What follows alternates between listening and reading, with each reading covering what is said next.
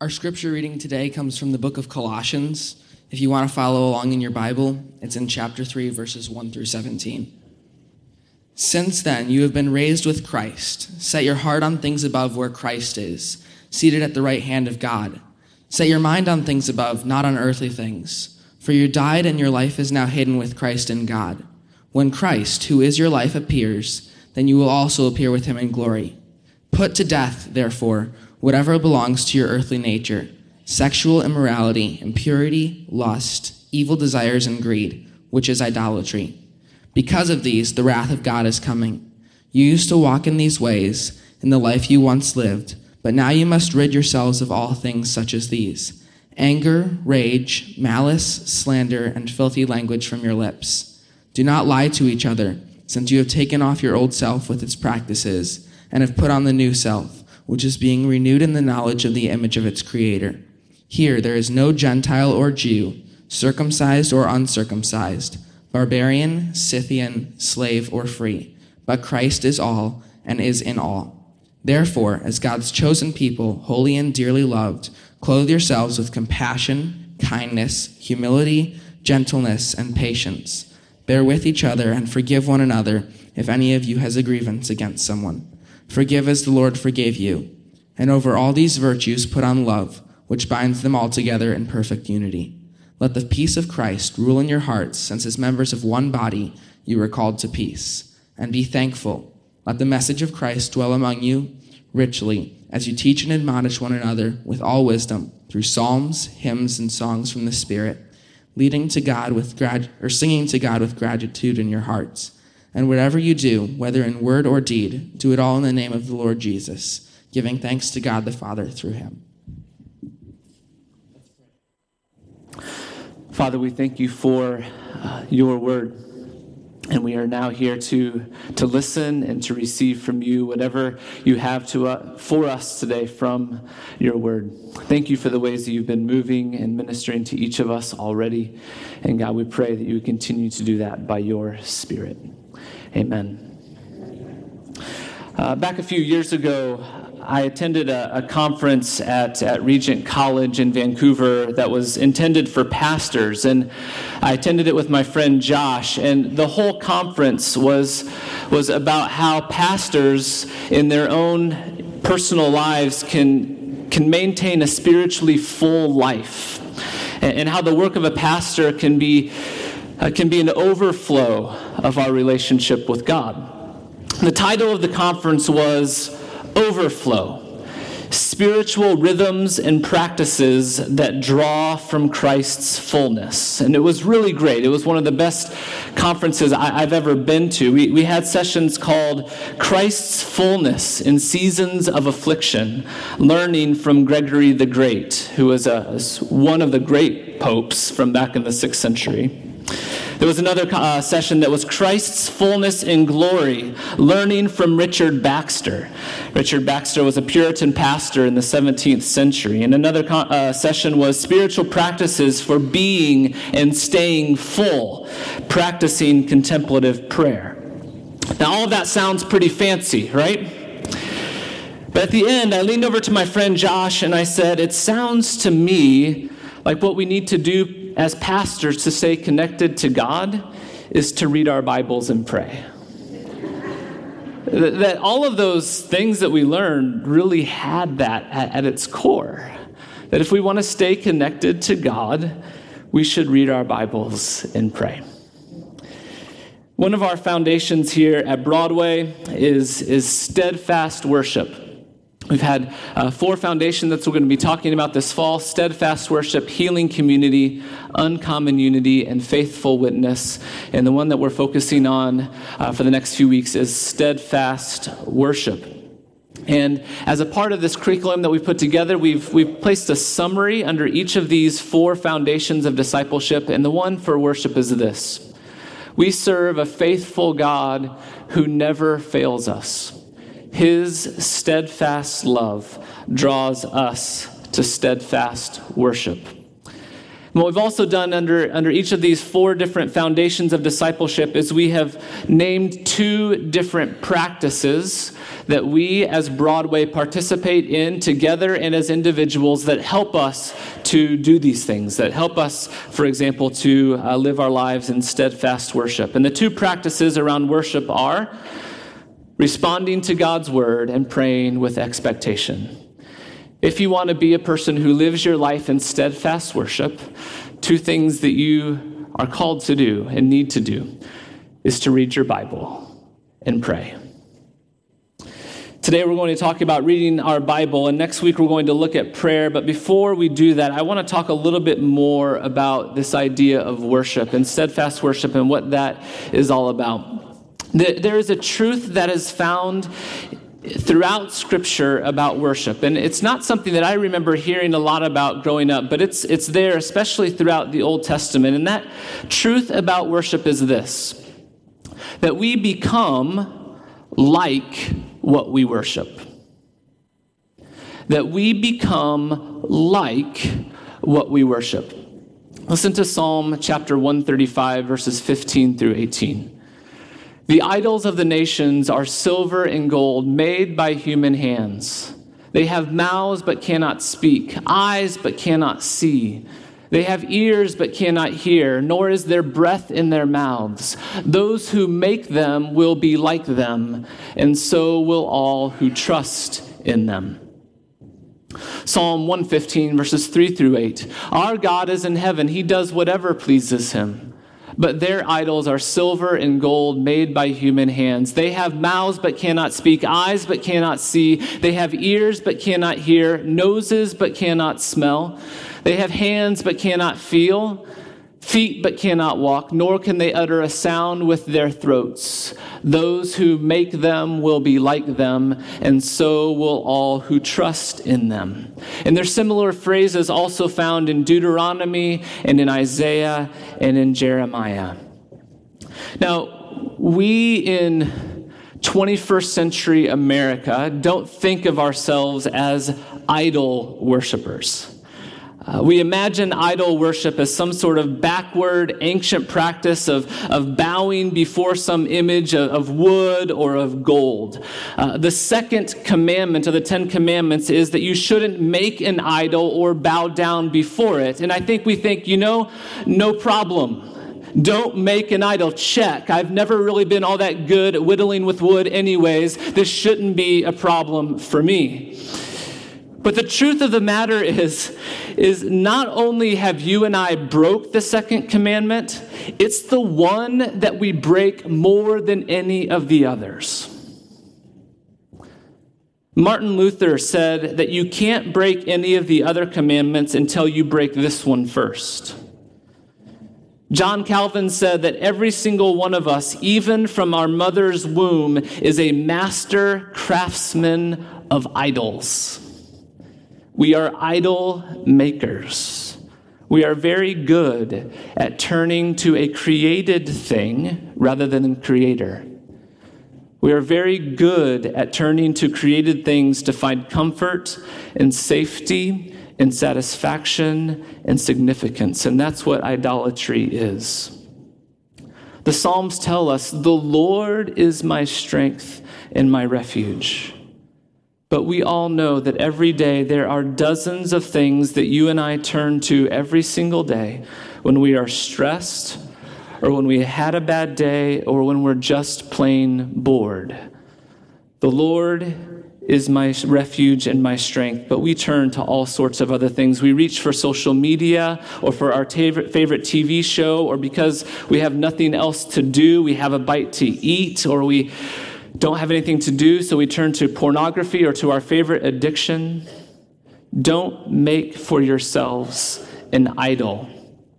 This isn't about woodworking. This is about the things that we turn to other than God to feel better to comfort ourselves when we're stressed or just to experience a rush in an otherwise boring day. It's what we turn to to medicate our emotional pain that we would rather not face and look at.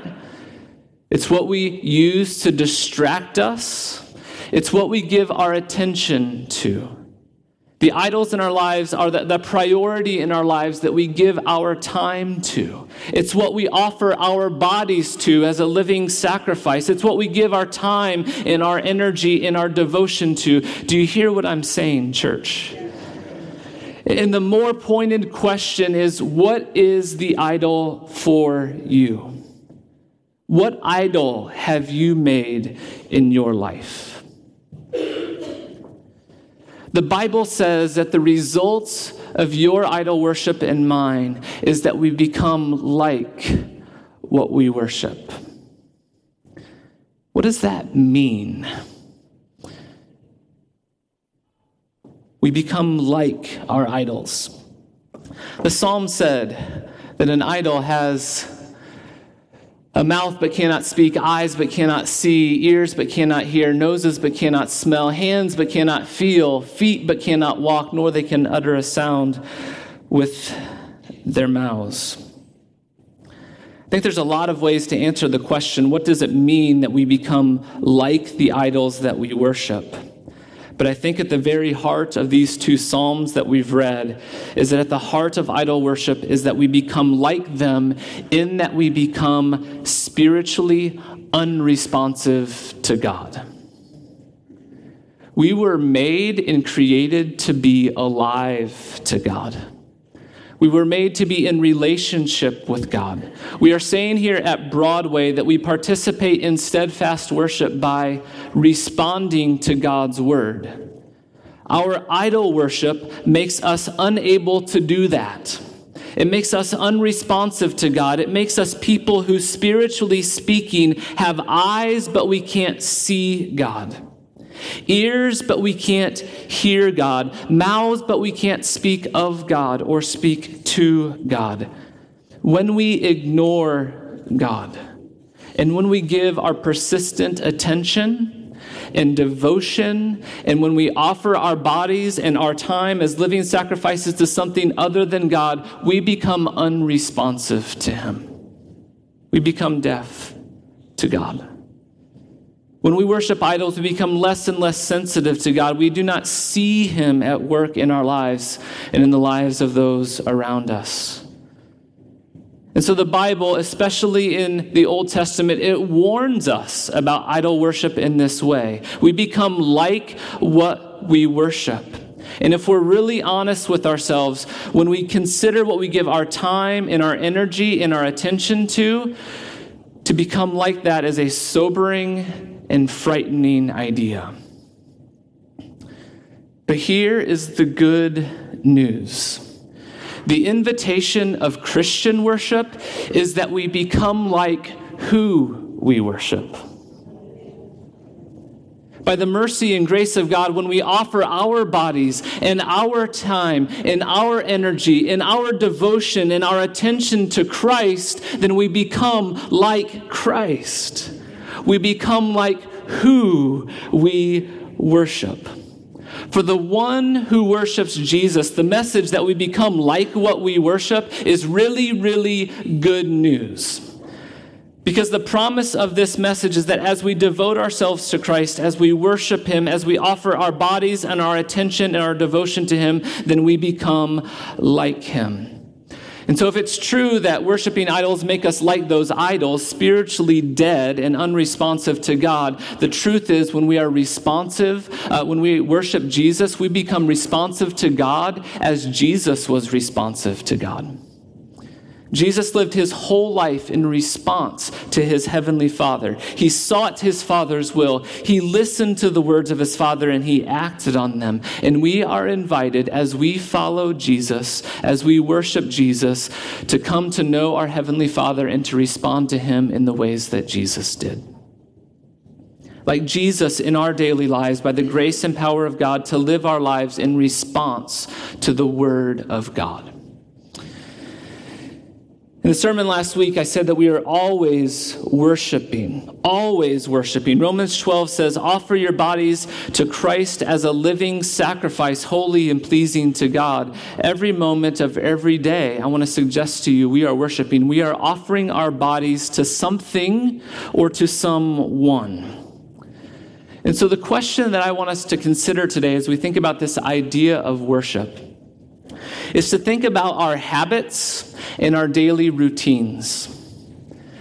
Our habits and our daily routines, and, and ask the question are those habits and daily routines in our lives, are they numbing us and deafening us to God? Or are they making us alive and responsive to God? Are the daily habits and routines that we have are they helping us to see and to hear and to recognize Him as we go about our lives at home and in our neighborhoods and at school and in our workplaces? So, I want us to consider today a bit of our daily habits, the things that we do without thinking about doing them, and to consider how those daily habits if we, if we choose the right ones and with intention and with God's help choose the right ones, how they can make us alive to the presence of God. Turn with me to Romans chapter 12. I'm going to read the first two verses of Romans chapter 12.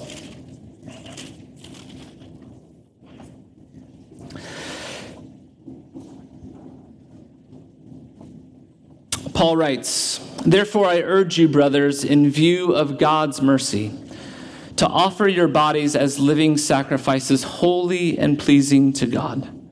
This is your spiritual act of worship. Do not conform any longer to the pattern of this world, but be transformed by the renewing of your mind. Then you will be able to test and approve what God's will is, his good, pleasing, and perfect will. I want to suggest to you today that our, our habits, the things that we do every single day, many times without thinking about them, that those habits actually create certain priorities and create certain devotions in our heart, certain affections in our heart. I think that sometimes we believe that if we, if we think the right things in our brain, if in our minds we have in order what the right priorities in our life would be, then out of that naturally will flow the right kinds of actions. And that's almost always wrong. think about think about our New Year's resolutions. It's September. September, how many of you are still keeping your New Year's resolutions? You had a, a priority January 1st, but that priority over time has, has lost its significance in your life. I, I think what is more true about us is that our habits, the things that we do each day, begin to train our minds and to train our hearts in a certain direction. So it's less, uh, certainly, right information is, is important, and knowing uh, what is true and what is right and is good is important. But what is also true is the daily routines and habits that we have help us to understand and to learn what true things are it works in the opposite direction as well. And so, what I want to suggest is that we need to pay attention to our daily routines and habits because without knowing it, they are shaping our minds and our hearts to a particular pattern. And Paul says, Do not conform any longer to the pattern of this world. So, I just want to give an example to you this morning. Uh, this. Uh, this may be a pattern in your life. I suspect that it is for many of you. Many of you in the morning, uh, the alarm goes off and you roll out of bed and you kind of shake the sleep out of your out of your head and you the first thing you grab is your phone. Right? Am I the only one? Okay. And, and, and you begin to, to see who texted you the night before, and you begin to, to scroll through your news feed or your social media feed. I, I want to suggest to you that that, that, that habit that action, that ritual, that that is forming your mind and your heart in a particular way without you knowing it. Here's a, a bit of a, a thesis for you for today. The spiritual forces of this world seek to conform us to its pattern through habits that distract our minds and arouse our affections away from God. Read, read that again. The spiritual forces of this world seek to conform us to its pattern, Romans 12, 2, through habits that distract our minds and that arouse our affections away from God. And so I think we need to be very aware as Christians the way that the world is seeking to do this and to think about the habits that we have in our life that are distracting our minds and arousing our affections away from God. And so let me just give you a, a couple of, of examples um, that, that I've heard recently about, just for instance, the way that our devices train our minds. So um, on Facebook, if you have a, a, a notification that someone has sent you a message, I don't know if you've ever noticed this but if you go up there and if you click on that little symbol there that says that somebody has sent you a message or has responded to something that you said, you click on the message and there's that little wheel that spins that acts like it's thinking. You know what I'm talking about? That isn't because your internet is slow. Facebook has actually designed itself in that way so that when you click on that, you will have a moment to have to wait and to anticipate something that's going to happen. It's actually designed by them to do that. So that we will have this moment, this second or two, where we have to wait in anticipation for what we're going to see. Who was it that responded to me? Who was it that, that, that, that sent me a message? This longing for con- Facebook knows so well how much we long and need connection with, with other people we know that we need longing and connection with God, but they use that longing in us to create these desires in us so that we will return uh, to, to their product. Now, I want to say that there's nothing wrong with that. Like, they're just doing their job, okay? But, but we need to be very sober minded about the fact that the spiritual forces of this world are seeking to use those things and many, many, many, many other things like it to conform us to its pattern, to be distracted away from God, and that our affections would be away from God. Does that make sense? We need to be very aware and sober minded about that. The spirit of the world is seeking to use our daily habits to distract our attention and to arouse our affections away from God. And so, as followers of Jesus, we, with God's help, we need to be purposeful and intentional, intentional about developing habits and daily routines that direct our minds and orient our hearts towards God. To be very intentional about that. Colossians chapter 3, which Owen read for us a minute ago, please turn there. Colossians chapter 3, it begins in this way. Since then you have been raised with Christ. Set your hearts on things above, where Christ is seated at the right hand of God. Set your minds on things above, not on earthly things. Paul is calling us to be intentional here to, to do things in our lives that set our hearts and that set our minds on things above. Paul's world was, was not much different than ours. It had its own distractions. And he is telling the people that he is writing to almost 2,000 years ago, and he's telling us today that if you don't set your heart and if you don't set your mind on things above, then it will very naturally be set on the things of this earth by default, your attention will be directed vertically rather than horizontally. The world will very readily grab your attention. It's looking to grab your attention all of the time. And so he tells us intentionally, with purpose, set your hearts and set your minds on things above, where the source of your true and abundant life comes from. And so I ask you the question today as you consider your habits, the, the many things that you do without thinking, as you consider your daily routine, are those habits numbing you to God, making you deaf to God, or are they making you awake to God? Now, all of this, it may feel a little bit overwhelming to some of you. Um, now, not only do I have to think about like reading my Bible and praying every day and coming to church, but now I've got like every moment I need to be thinking about the habits that I'm doing. That might seem like really bad news to you, but uh, here's the good news. The Spirit of Christ that is in you is way more powerful than the Spirit of the world that's trying to distract you. And so, the daily routine and habit that you commit with the Spirit's help to do I promise you, I promise you it will be used in a powerful way by the Spirit to make you more like Jesus. And so, what I want to ask you to do this week is this it's a really, really small thing. This week, I want you to consider your habits. Maybe just take a little notebook and jot out the things that you do each day without thinking. And I want you to murder one of those in Jesus' name. and I want you to replace it with a small habit that directs your mind and heart toward God.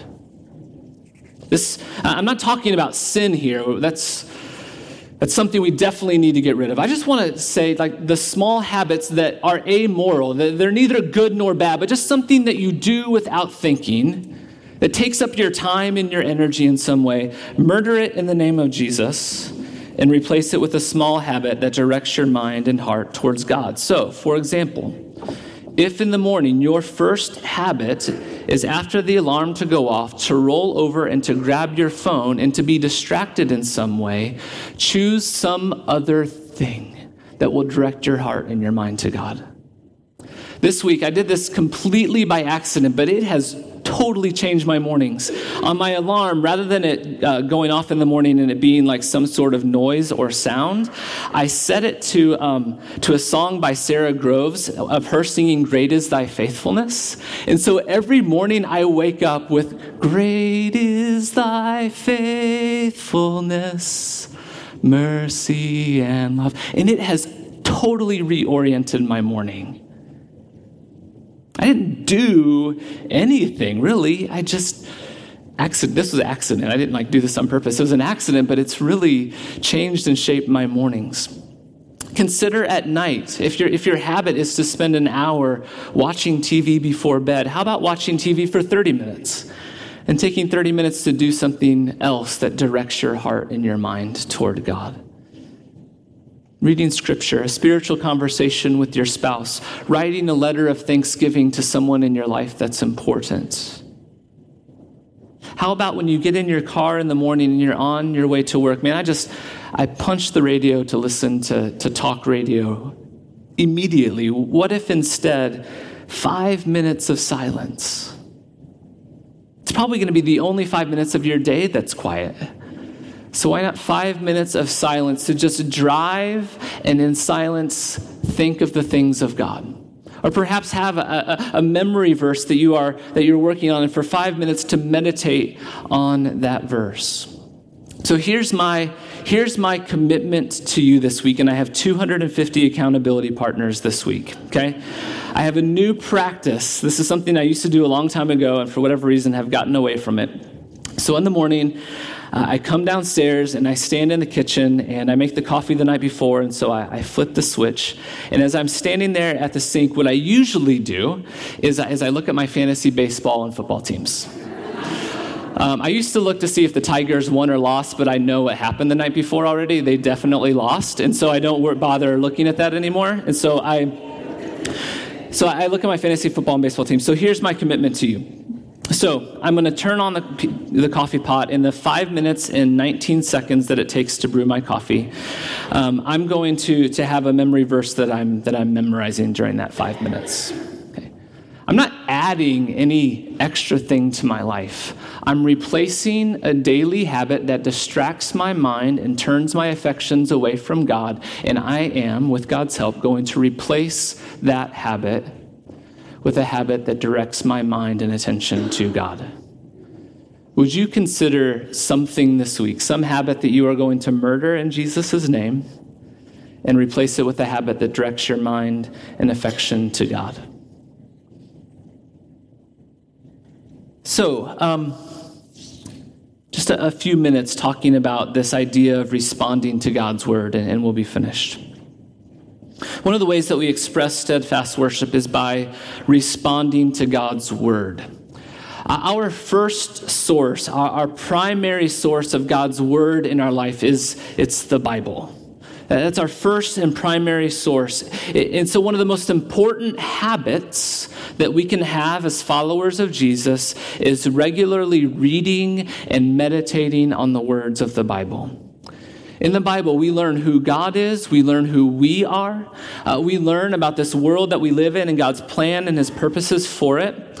And so, as we read the Bible regularly, we begin to learn how God acts and how God speaks and how his, his character is made manifest in the world. And we learn about ourselves and we, we learn about this incredible potential that we have as creatures created in God's image. We learn about the devastating effects of sin and about how our hearts deceive us. And we, we learn in the Bible about the deep love of God and the way that He has chosen to extend His grace and His mercy to us. All these stories is one great big story of God's mercy and His love towards His people. And so, as we learn this story and as we read the stories of the Bible, we begin to discern uh, who God is and what his character is like. And, and then in our own lives, can begin to better discern the voice of God in other areas of our life. We become tuned in to the voice of God in our life. For those of you who were born um, after me, um, I'm sorry, those who were born before me, you probably remember the radio tuners that you had to kind of work at a little bit to kind of get the station that you wanted. I, think that Scripture works in a very similar way to help us tune in to the voice of God. As we read it, there's an adjusting in our heart, in our minds about wrong thinking, and it takes away that static and it helps us to listen to God's word in the rest of our life, in our prayer life, in the words of other people through God speaking to us through creation, and God speaking to us in the circumstances of our own life and in the events of the world. As we immerse ourselves in the words and the stories of the Bible, we become tuned in to the voice of God in the other areas of our life as well. And so I, I, just have a few suggestions for you as you as you think about what kind of habit of reading and meditating on the scriptures you should have in your own life. The first thing I want to say to you before I give you any practical suggestions about how to do that is what I want to say to you is please do not compare yourself to giants of the faith who read for two or three hours every single day and who just tell you that they can't get enough of it. It's really discouraging, isn't it? Like they can be models for us. We can we can look to them and, and think wow that, that's, that's something i can go for. But if you're not there do not be discouraged. It's okay. It's okay. You be you before god not some person who you think that you ought to be So, as you come to Scripture, uh, here's just a, a, few suggestions of ways that you can immerse yourself in, in the Scripture. One is to, to read actually long portions of it at one time. I just said, you know, don't do that. But anyway, um, okay. I think what I mean what I mean by this is that that we look at scripture as as one big long story and that we don't only like take out our daily bread and listen to one verse and just have that as, as, as our word for the day, but actually read an entire gospel over a day or two and get the whole feel of an entire book so that, so that the whole thing is coming at you and washing over you at one time. So that's one way that you can read scripture. Uh, the other way is the very opposite way to take our daily bread in that one verse and just meditate on it and chew on it and make that your verse for that day or for that week and to slowly meditate on it and chew on it. A third thing that I would suggest is to become very well acquainted with the gospel stories about Jesus. Just read Matthew, Mark, Luke, and John over and over and over again. If there's all the other parts of the Bible don't make sense to you, those are wonderful stories, wonderful biographies of the one that you are choosing to follow. And as you begin to, to start there in those gospel stories about Jesus, you will become over time more and more interested about the other parts all around it. So, for some of us, we enjoy reading and we enjoy sitting there and reading uh, the scripture and to allow that to take, take root in us. For others of us, that's really hard. So just take a verse or two at a time and meditate on it, chew on it, memorize it. Allow that to be the way, the habit of, um, of the way that you read Scripture. I think my, my point in all of this is your way is going to be your way. Your way with Scripture doesn't have to be Pastor Ryan's way or Simpson's way or whoever else's way. It needs to be your way. But you have to decide to do that. I can't do it for you. Simps can't do it for you. None of the other staff or elders, anyone else can do that for you. It's something that you have to decide that you want to do. Colossians chapter 3, this passage that Owen read for us ends like this Let the peace of Christ rule in your hearts, since as members of one body you are called to peace, and be thankful. Let the word of Christ dwell in you richly as you teach and admonish one another with all wisdom and with songs. The key word here in this passage, and Luke Ash is already making his impact on my sermons. He reminded us this week in our staff meeting that the word let is the most important word in this sentence. Let the peace of Christ rule in your hearts, and let the word of God dwell in you. The word let is both passive and active at the same time. Paul doesn't say to us, make the peace of Christ rule in your heart, make the word of God dwell in us. We can't make that happen. It also doesn't say, uh, because you're a Christian, the peace of Christ will just dwell in your heart, or the word of Christ will dwell in your heart. So there's some action we have to take here, too. It's something that you have to let happen. This means you have a role to play. Through the decisions that you make and the way that you order your life, you have to create space in your life for the Word of God to dwell in you richly. He will not force his way into your life. But if you create any space at all for him, he will fill it up. Give Jesus an inch, friends, and he will take a mile. but you've got to let him have the inch. The best image that I can come up here is to describe this idea of letting as, as growing a garden. There is nothing that you and I can do to make a seed grow. All of the work and the nutrients and the water and the sunshine, all of the work of germination and growth and the roots forming into the soil, all of that work is done while you're away from the garden. It's all done while you're sleeping. And it's done in a hidden place where you can't see it happening.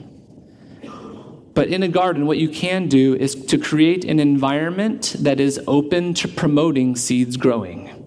You can create a space, create soil that promotes that work. Our spiritual life, I want to suggest to you, is the same. We can't make the peace of Christ dwell in our hearts. We can't make the word of Christ dwell in us, but we can do is let it happen by creating space in our lives that allows God to do his work.